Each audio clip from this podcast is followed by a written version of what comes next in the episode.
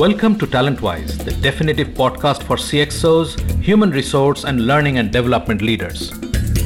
This show comes to you from thought leaders who talk about human capital development in today's organization. How to engage and empower today's employee to be effective, competitive, and relevant. Stay with us for an exciting conversation with our guest and learn how to future proof your team. I'm your host Shubhanjan, founder of Knowledge Bridge. Our guest today is Shubhabrata Shaha, Chief of Operations at Farm Division, Mahindra and Mahindra Limited. Companies have to continuously evolve, and hence uh, the companies, in terms of their evolution, will have to focus on a bunch of things. And these I kind of put forward in three buckets. Uh, bucket one is about being able to manage the core much better than what they do. Hmm. Second, continuously being able to reposition the present. And finally, the ability to create the future. Hmm. And in this kind of an environment, uh, typically what would employees have to do? They have to demonstrate significant quantum of curiosity, determination, resilience, and the ability to create redundancy by doing reskilling and so on and so forth, or multi-skilling in areas that they wouldn't have done before. Mm. Uh, in the manufacturing world, it is quite evident that automation, connectedness, etc., are likely to have greater and far-reaching impact as time goes along. Having said that, I personally feel that uh, data-led business models will evolve much more sharply I think industries will compete a lot more on data and analytics. The business model disruptions will continuously happen. And I also foresee organization structures and the way things are laid out today will sharply differ from what it is going to be in the future. Uh, the organizations have tried to be good at uh, at least two out of the three key value disciplines, and these value disciplines are that of uh, operational excellence, of uh, the area of product leadership, and on customer intimacy. However, if we really have to sharply define our goal in order to stay ahead of the curve, uh, it will have to be great in one out of the three. And hence, uh, clearly, as time goes along, I think companies will have to practice the art of being able to have simplicity and agility and focus in what they do. And hence, what employees will need to do will be characterized by how companies behave. Shubhabrata Shaha is known for transformations and turnaround of large, medium, and startup businesses. His 25 years of work experience includes over 16 spent within the Mahindra Group and the rest spread across Cummins, ExxonMobil, Allied Domecq, and Blowplast. The journey has been dotted with success with turning around Mahindra Farm division on market share and other key business parameters, starting up and leading Mahindra First Choice to being India's largest multi-brand pre-owned car company. He has demonstrated the ability to align business strategy and execution excellence across business formats. His single minded focus is in building out performance culture by leveraging people potential and weaving passion and energy at work. Now, on to this great episode of TalentWise with Shubhabrata Shaha. Shubhabrata, welcome to uh, TalentWise. I'm delighted that finally I could, uh, you know, sort of box you down in your in your office and, and get you on the show. I'm really, really happy that uh, we could have you uh, have you on the show today. Thank you so much for having me. Uh, uh just before uh, we started recording, we were talking about uh, this whole idea of uh, how to future proof the team. that's, of course, part of what is the future of work, where is this headed. India is not exactly where the West is in terms of automation, yet we have this huge demographic dividend. Some of our our previous guests have spoken about it. Uh, some of them have said that this might become a demographic nightmare as well if we are not able to harness them well.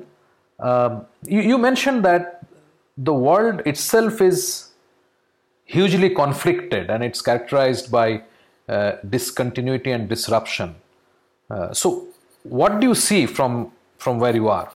That's an interesting um, question, and uh, we are seeing discontinuities, we are seeing disruptions, and obviously businesses hence have to face a lot of these challenges. Uh, most of us would have heard the context of uh, the PESTEL factors, and as an acronym, uh, it is uh, political, economic, social, technological, environmental, and legal factors that impinge on the business uh, uh, across geographies. And earlier we had a world where we would deal with a few factors. And today i think we're dealing with a world and hence businesses get impacted by all or most of the factors all at the same time. And just illustrate an example so you know political aspects of a rising trend in a type of politics now whether you call it right centered politics or otherwise has implications in the way the global trading order is functioning now, whether it's a battle between the way Trump wants to be seen in America and the way China wants to deal with America, has a very significant bearing on the way the world shapes up. Then there are economic challenges. I mean, come to think of it, um, you have a country like India, which is which is definitely poised for an up move, but is uh, currently shrouded in a fairly difficult economic situation. And there are economies across the world which are either not doing too well at the same time. And India, obviously, because of the trading flows, could get impacted because of that. You have uh, social aspects of change. Uh, we heard the other day the finance minister talking about the fact that automobiles are not moving because young people or millennials do not want to own, but they're they're willing to ride on the context of shared mobility. Well, it may have some impact, uh, but the reality is that yes, uh, the way social trends are, it, it's changing a lot of facets in the way we are consuming information, in the way we live our lives, in the way we consume products, and so on and so forth.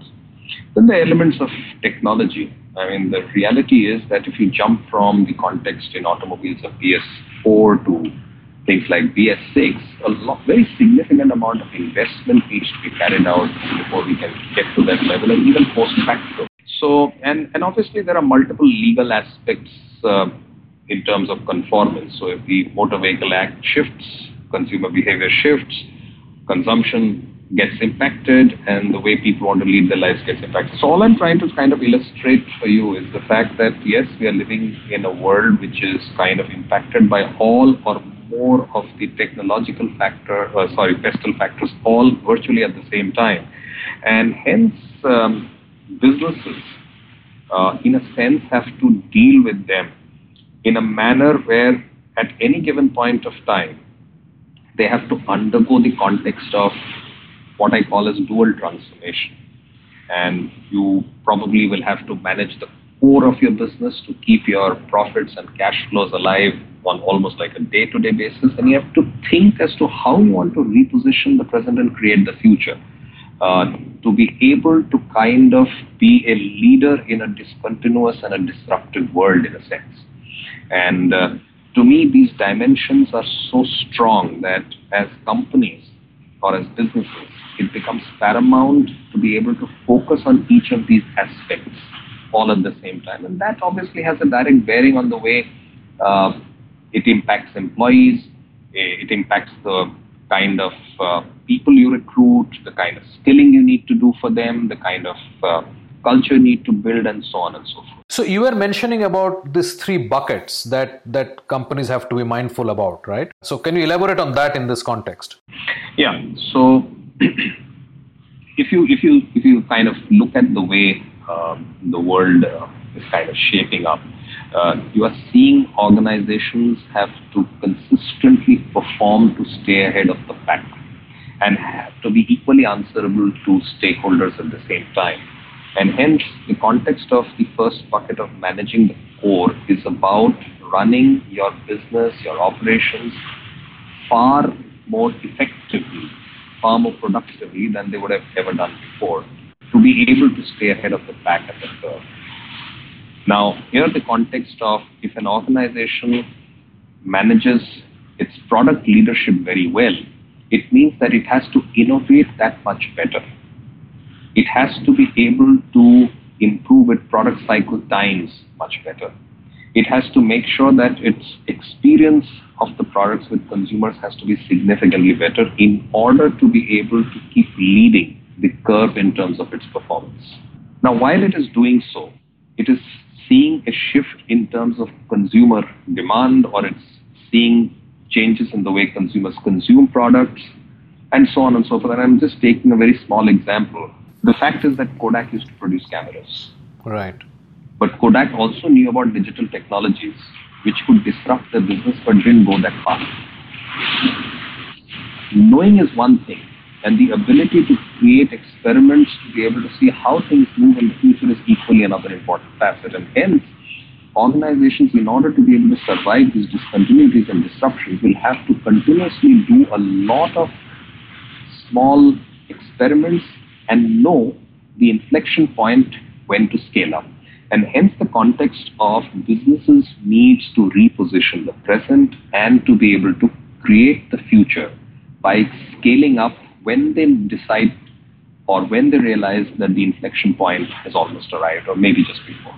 And and where does that leave the the employee, the individual employees? Where do they fit in in, in this uh, changing scenario? I think you brought a very interesting con- context as we shift into this discussion of the change in the way businesses have to reposition themselves and the impact that it creates on employees.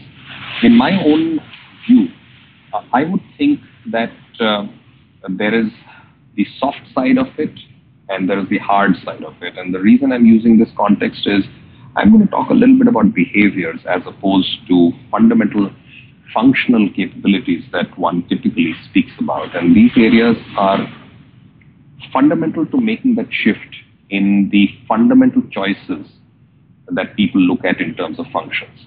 So, for example, one of the areas that we'll speak about is curiosity. In a world which is sharply shifting, changing, etc., are employees showing aspects of curiosity on a continuous basis, which means that are they aware? Are they seeing shifts? Do they read a lot more? Do they sense a lot more? Do they take up more knowledge by seeing, understanding, uh, touch and feel, learning, and so on and so forth. The S aspects of resilience are equally important. So when shift happens, are employees more adaptive? Are they ready to take on the future by saying that, hey, I've done this and I want to be the first one to put up my hand and say that I want to do something new? You may not know anything about it, but your ability to create options of upskilling, reskilling, and hence creating redundancies will become very, very important. And the fourth aspect is that of determination. I think the world in which we are living in will pound you with multiple challenges at the same time. How determined are you to be able to move and shift and hence be able to ride the curve, which is the curve of challenge? So, in my view, curiosity, resilience, creating redundancies for yourself by reskilling and upskilling consistently, and determination of four factors which are the softer elements that have a direct bearing on the way the world is shifting. I mean, we, we are aware of the fact that there is going to be automation. There is a higher degree of connectedness, whether in machines or through media. Business models are shifting. Structures of the organizations, in order to be able to run the business models, are shifting the type of skills that you require to be able to meet those will have to evolve. For example, data, as people say, is the new oil and so on and so forth. The reality is that the world will work on the context of increased personalization, increased convergence of data from internal sources and external sources to be able to find meaningful insights to be able to drive value for consumers. And this is an area that organizations will compete in in the future. So the, the type of organizations that you have today to the type of organizations that will evolve because you're repositioning the present and creating the future, as I said earlier, will have a direct bearing and outcome on the employees. Let's take a short break. When we come back, I will ask Shubhabrata what he sees as the challenges facing his sector, besides environmental, policy, and economic issues which are looming in the horizon. You are listening to a Show How to audio original. Podcasting is one of the fastest growing content marketing avenues today. We can help you exploit this largely untapped marketing opportunity. We can craft your audio strategy and leverage the wide reach and easy streaming capability that smartphone penetration provides. It is powerful and personal. Talk to us to find out how podcasting can help you build your brand and reach out to target audiences. Welcome back. I will ask Shubhabrata about the challenges his sector faces and how the industry is responding. What kind of impact do you see uh, in, in your sector, for example? What kind of uh, technological, uh, I, I, mean, I know that the political, legal issues will vary from country to country. In India, there are uh, lots of things in the in the pipeline, the environmental uh, standards like Bharat 6 and so on and so forth. Uh, what else is visible to you? I think uh, two or three things. I mean, uh, in in my opinion, one of them is your dexterity in ability and, and the ability to handle new technologies.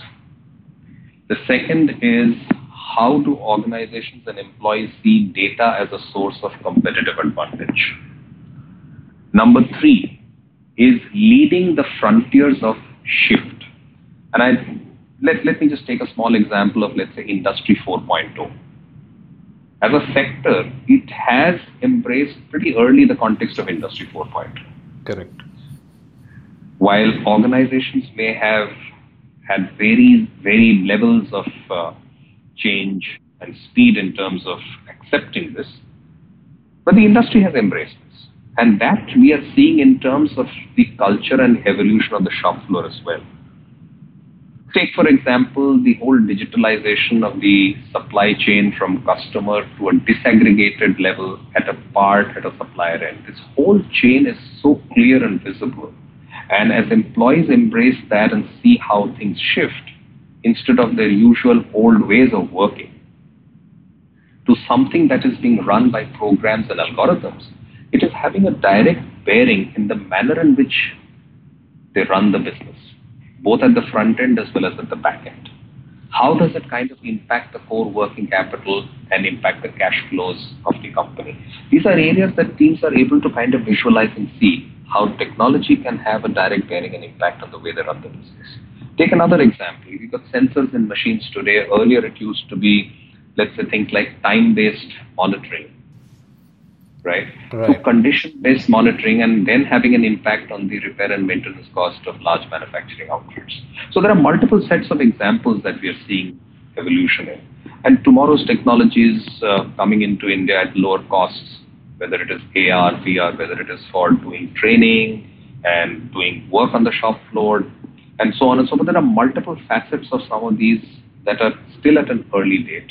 I I kind of foresee that shift happening in a fairly big way. And how soon do you think it's going to hit? Uh, I mean, I, I do understand that there is there is one generation of employees in the automobile sector who will possibly retire. I mean, these are the people who are in the late 50s and ready to go out. But but how do you see this impacting uh, the rest of the rest of the workforce? I think um, I think I'll just take an analogy. Um, I think Indians by nature are very good at motor skills, if you will. And the reason I say this is that I think the shift in the manner in which the bottom of the pyramid, in a sense, has taken to mobile technologies, and I see this all the while, that guards of societies, or chokidars as we call them, or drivers, perhaps know or have greater dexterity on their mobile phones than most of us really have because the kind of time that they spend on this and the kind of uptick that they have on that is huge. I mean, let me just share the context of TikTok and its evolution in India. Everybody and his uncle wants to be seen up there. Yeah, yeah. So the adaptiveness to apps the adaptiveness to new technologies, the ability to transition from one to the other, I think at, at large in the in the country is quite high. The second is, I think, uh, democratization of information, which I call improvement in information symmetry and communication. And also the hard side that they're seeing themselves that unless and until they improve their skills and adapt to the new world order, they themselves will make themselves unviable. And hence, I think the younger force realizes this. And a large population wants to get educated in technology. It's another factor that we don't have excellent grounding schools for training people and, and the relevant skills at an early date. So if there were schools that were training people in the area of automation, of robotics, of AR, VR, and so on and so forth, it can be a very powerful way. There are many thoughts on the table. There are some early signs. There are green shoots. Government has started skilling centers and so on and so forth. But I think the relevance of each of this to the evolution of technologies has to be married very well to make India a far more productive and efficient nation. Right. So, so that brings me to the final point that a lot of these, because of the simple nature of the dynamicity in this in the situation, uh, again referring back to your uh, pestle framework the, the dynamicity because it's so so many things are impacting the industry. How do you think what kpis if you say or what what whatever is getting measured how is that going to change both at the organization level and at the at the at the employee level? You're stoking the fire in me to kind of get reminded uh, of a very interesting book that was once written, which is called The Discipline of Market Leaders. I think it's as relevant today as when it was written. And this is the context of focus.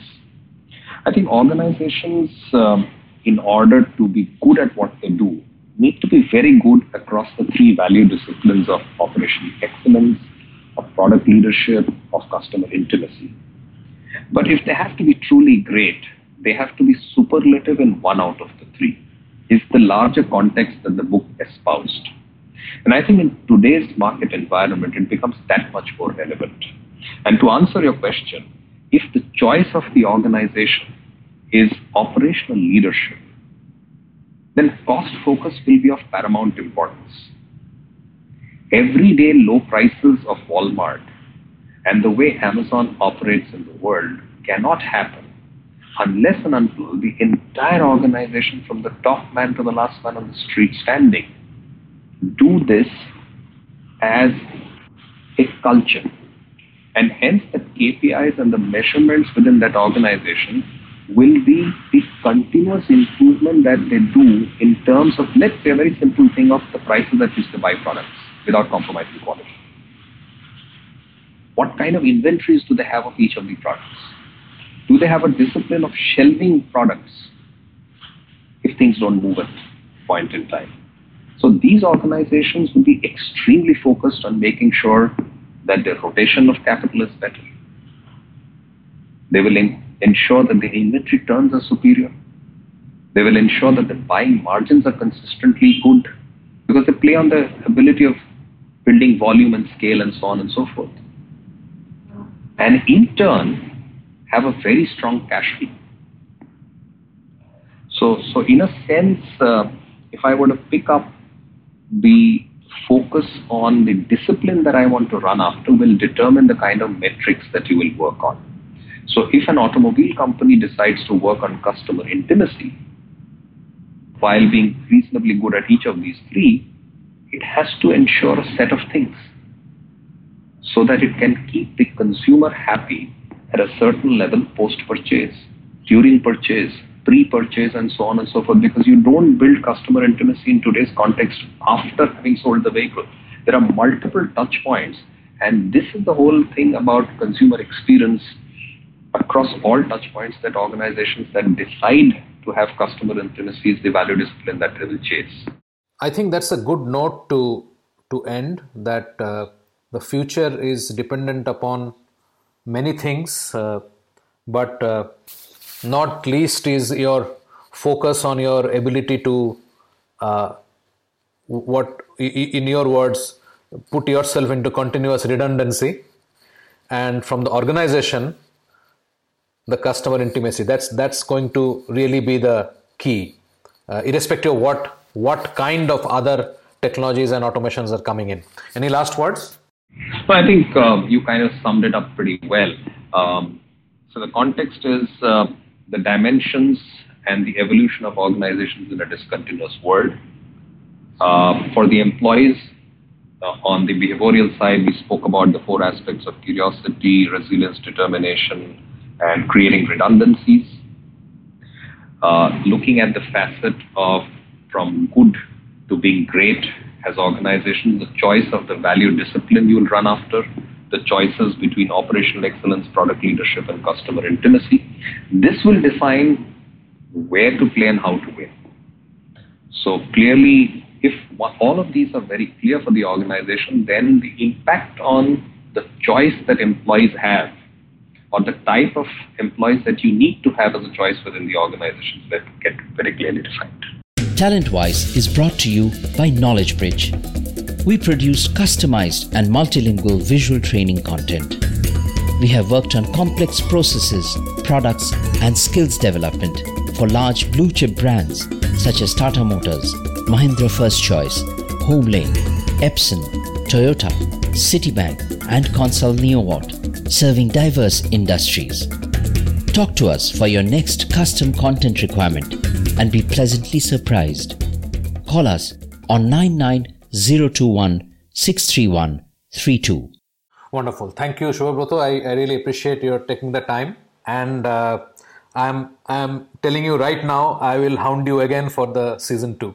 Thank you so much for having me. Coming up next week, another exciting episode of TalentWise with Catherine B. Roy. I see the future of work changing very rapidly. And I believe that we need to be aware of that and to, as CEOs and leaders of our companies, uh, do something now before it's too late. What I perceive that it is happening is actually that artificial intelligence and machine learning are taking over. I have been web developer for 12 years. I am Java web programmer, so I basically develop applications for huge enterprises. And uh, although I loved doing that, I started to be aware that because I am making an automatization of a system in a company, for example, accounting, then one, two, three, five, ten people will lose the job because they are not needed anymore. And if company doesn't invest in those people, if they don't learn other skills, and if they don't work on themselves, they will end up without a job. Thank you for being with us today on TalentWise. We hope we helped you focus on some actionable ideas today. It was certainly enlightening for us. We hope to see you again on our next episode. If you liked what you heard, subscribe to the show in your favorite podcast platforms like iTunes, Google Play, Spotify, or wherever else you get your podcasts from, and give us a rating while you're at it. Thank you in advance. This Show How to Original podcast is produced for Knowledge Bridge, the multilingual visual training platform and custom training content creators by Show How to Audio. Hosted by Shubhanjan Sarkar and produced by Rajiv Aditya. See you next time.